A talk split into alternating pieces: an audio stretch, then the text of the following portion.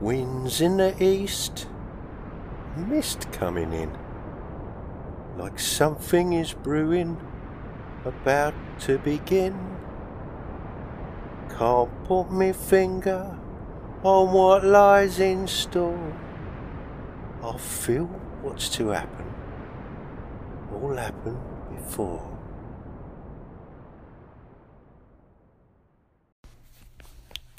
So I wonder how late can you go and still enjoy the game?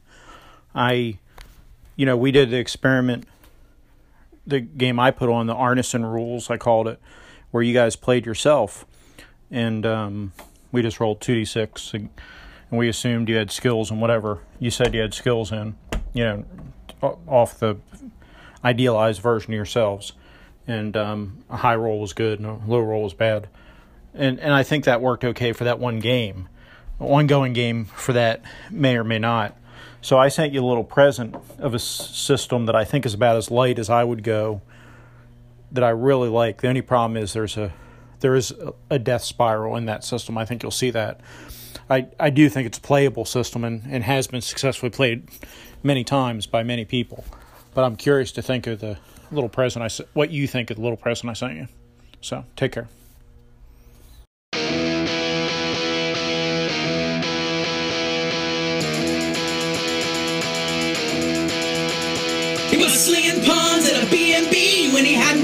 Epiphany. And they complained about time too, about not playing D&D. It was free for all, and I heard him say, "Keep off my borderlands. But just sit back and let Spencer do his trick, cause you're incapable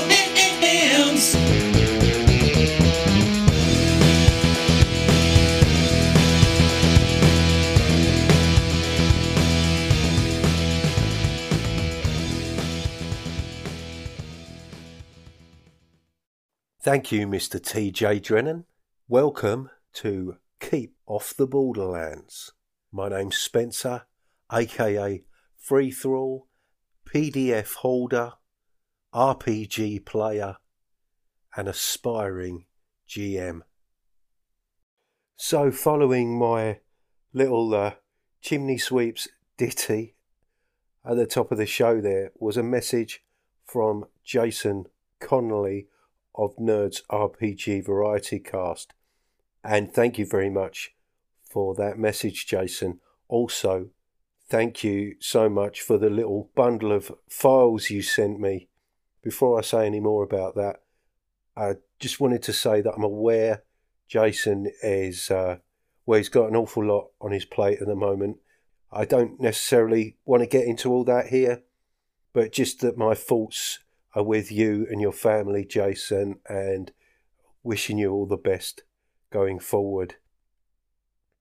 Back to the file that you sent me, the rules light game. I'd actually guessed what was in that file before I opened it because we have spoken about this in the past.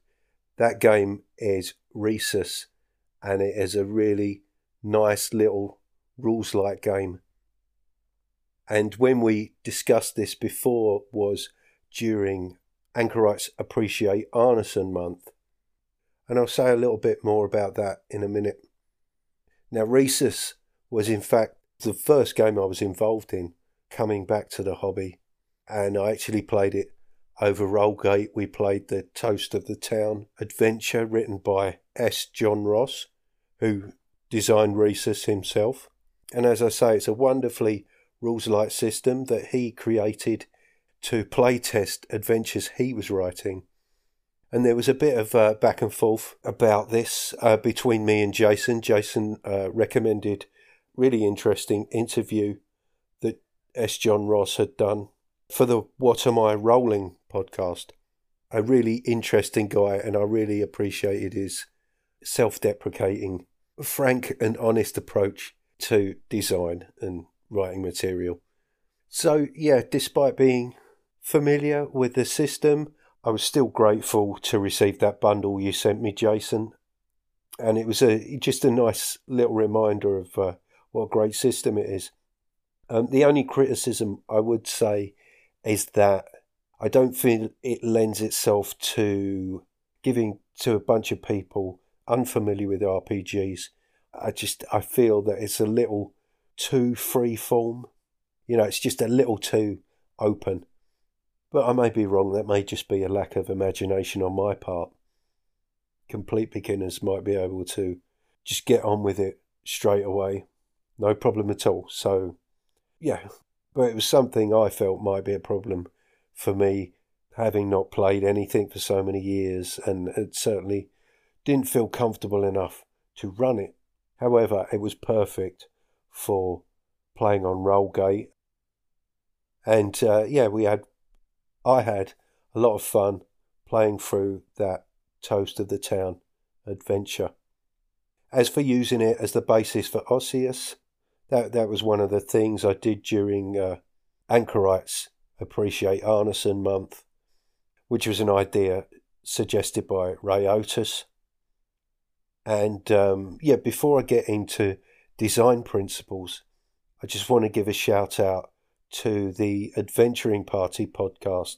I released an episode a few days ago entitled But Why Is That the Rule? which was a very interesting look at design principles in general and getting to grips with rules. It's a really interesting episode.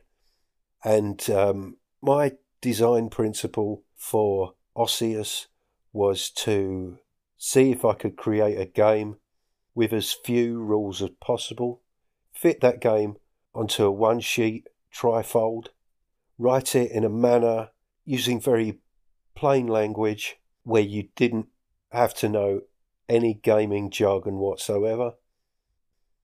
And in honour of Dave Arneson, I wanted everything to be a strictly 2d6 roll. And uh, I feel I was quite successful. There's a few little things about it I think I I would like to go back and change. But um, yeah, I was pleased with the results there. And Risus was a huge inspiration for me there. In fact, in all honesty, what I'd done was I'd taken Risus and I'd converted it to a 2d6 system. That's essentially what happened. But it was it was a nice exercise and uh, yeah, I enjoyed putting it together. But thank you very much for that call, Jason. Thank you for uh, giving me the opportunity to revisit that topic once again. Cheers.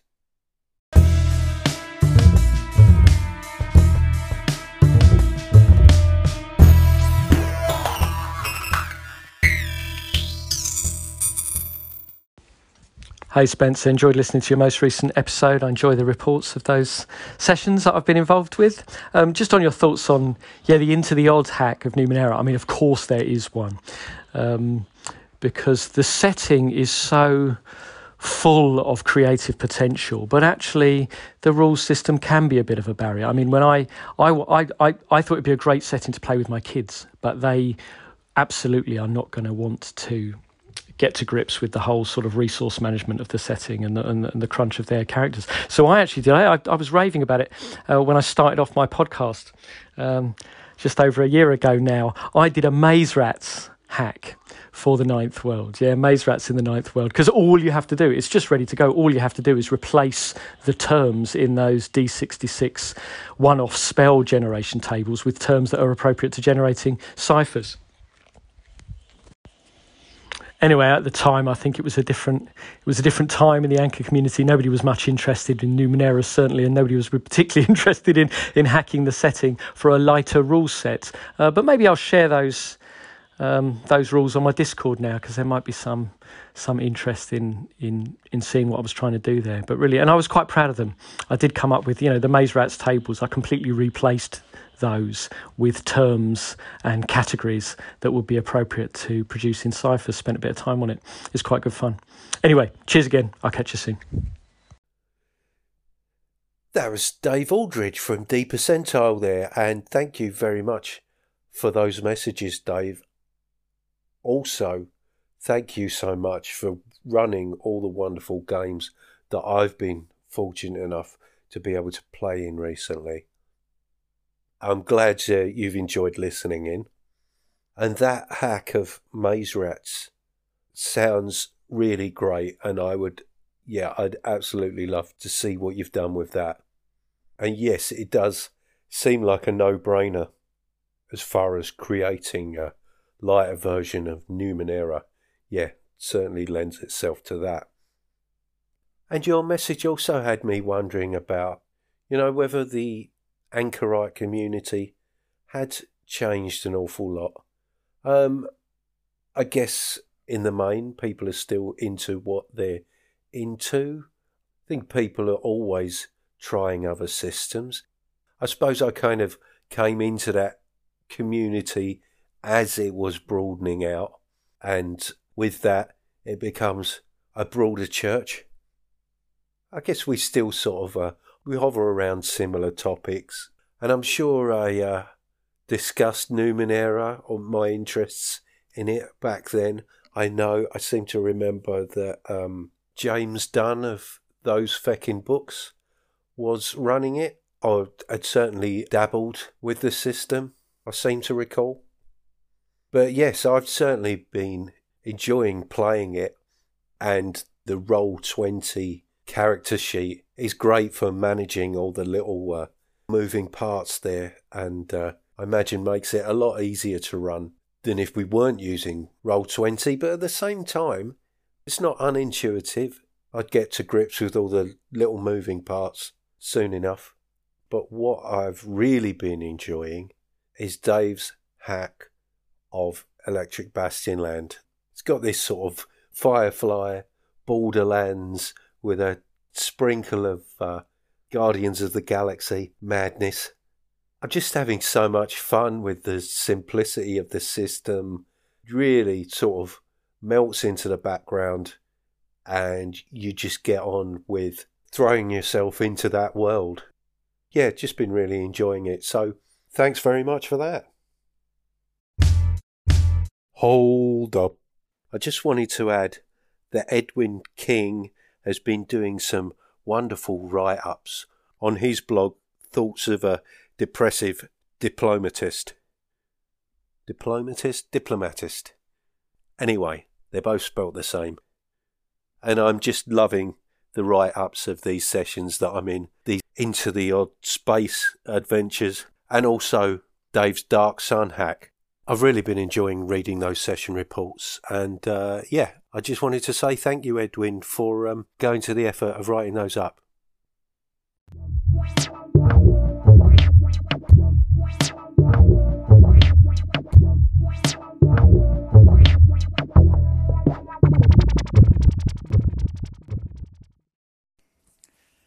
Hey up Spencer, Shandy Andy here. Just listening to your latest episode where you were um, did a little bit talking about sort of merging science and fantasy into a setting, and it's something that uh, I found myself getting dragged into. To be honest, running my OSE Wilderlands because the Wilderlands is a, a science fantasy setting, but I've really come from a very heavily heroic fantasy uh, preference. But I have been um, making my Wilderlands and embracing the sort of science. There is electricity the characters have come across, and there are some strange dwarves with deformities who can um, communicate over long distances, who might well be in some type of um, uh, sort of where a nuclear explosion maybe has been in the past, and the radiation is affecting them. Um, not that the party are going to find out because they've decided they're going to stay well away from those dwarves. And my players have just embraced the uh, possibility of discovering a clockwork dog. They've been actually hired uh, and given the location of where they believe it is, and they just love the idea of having this clockwork dog that they could uh, find in a sort of fantasy, effectively a fantasy setting, but they're now discovering has got some science uh, in it. Um, quite how I'm going to do that, I've no idea because it's a sandbox, so I'm prepping everything uh, the week before the game. So I've now got to uh, become an expert on clockwork uh, mechanisms, I guess. Um, but anyway, I, what I'm trying to say really is it's working for me. I am getting um, enthusiastic really about um, mixing uh, fantasy and science. I think it's good. I think it keeps the players guessing. It keeps me guessing as a, a GM, which is always good. Um, anyway, keep up the good work, Spencer. Shandy Andy out. Thank you, Shandy Andy. Shandy Andy there from Unguarded Treasure B52. And um, yeah, yeah, it's interesting that um, the point you make at the end there about keeping things kind of fresh for the for the GM. You know, I do like that idea that the in some ways you're just another player discovering the world along with the players, which is why I like this kind of emergent world approach because it would certainly interest me if I was running the thing to, you know, be as surprised as the players were with what was coming up. And yeah, this this kind of association of fantasy with the medieval. I mean, I realise, yeah, it, you know, goes way beyond that in in all directions. But this kind of uh, thing that D and D seems to have settled into in the past. I know there've always been things like um, Eberron and stuff like that. What's that? Three point five, and I'm sure there was stuff prior to that. I don't know enough about it to be honest, but yeah, just thinking about where this sort of European medieval thing comes from. I guess uh, you could point to Tolkien, uh, Greyhawk, as far as I understand it, was very much in that vein. Uh, but yeah, right back at the origins there, alongside Greyhawk, you had Blackmoor. Now, I might be speaking out of turn here, but I'm pretty sure I remember someone talking about the fact that, you know, there were things like ray guns and stuff to be found. What you were saying there about the mechanical dog, I mean, I instantly thought of L. Frank Baum and the Land of Oz. Mechanical creatures in there, you know, your Tin Woodsman and Tik-Tok and all that. Doesn't strike me as out of place in fantasy at all.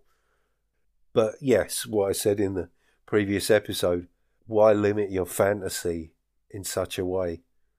And I, I guess this kind of ties in with what's been discussed recently in D percentile about real world knowledge. And I guess if you're kind of lost my train of thought, but the real world knowledge discussion. Um, I suppose, yes, if you are trying to give your world a certain authenticity, uh, fleshing it out with knowledge about specific historic eras in a way to add flavour to bring it to life. That's great. But I guess that sort of real world knowledge can work in the other way, in that you, you know, you start worrying about. and this goes back to what I, I mentioned as kind of uh, the community sort of hovering around the same sort of subjects, but how lamp oil really behaves. I mean, you know, we're talking fantasy, and and if um, I guess, I mean, if you're using that to make things more challenging because it throws up interesting situations, that's all well and good. But why should some fantastical elements be more acceptable than others? I guess, you know, you don't want to create jarring shifts in tone. That has more to do with internal logic, consistency, verisimilitude. Uh, thanks very much for those messages, Andy. Really appreciate them. But again, I feel I may have strayed from the point and uh, I'm not quite sure where I am now. Dennis, there's some lovely films down here.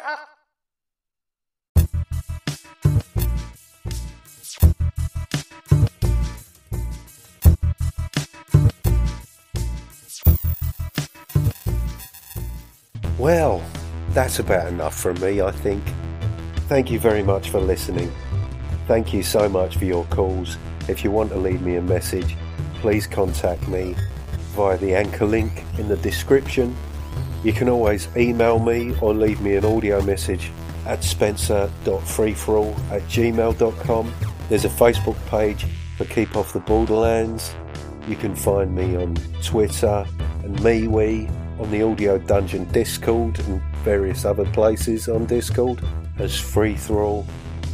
I'd also like to thank TJ Drennan for the wonderful music he provides. And it just remains for me to say, take it away, TJ.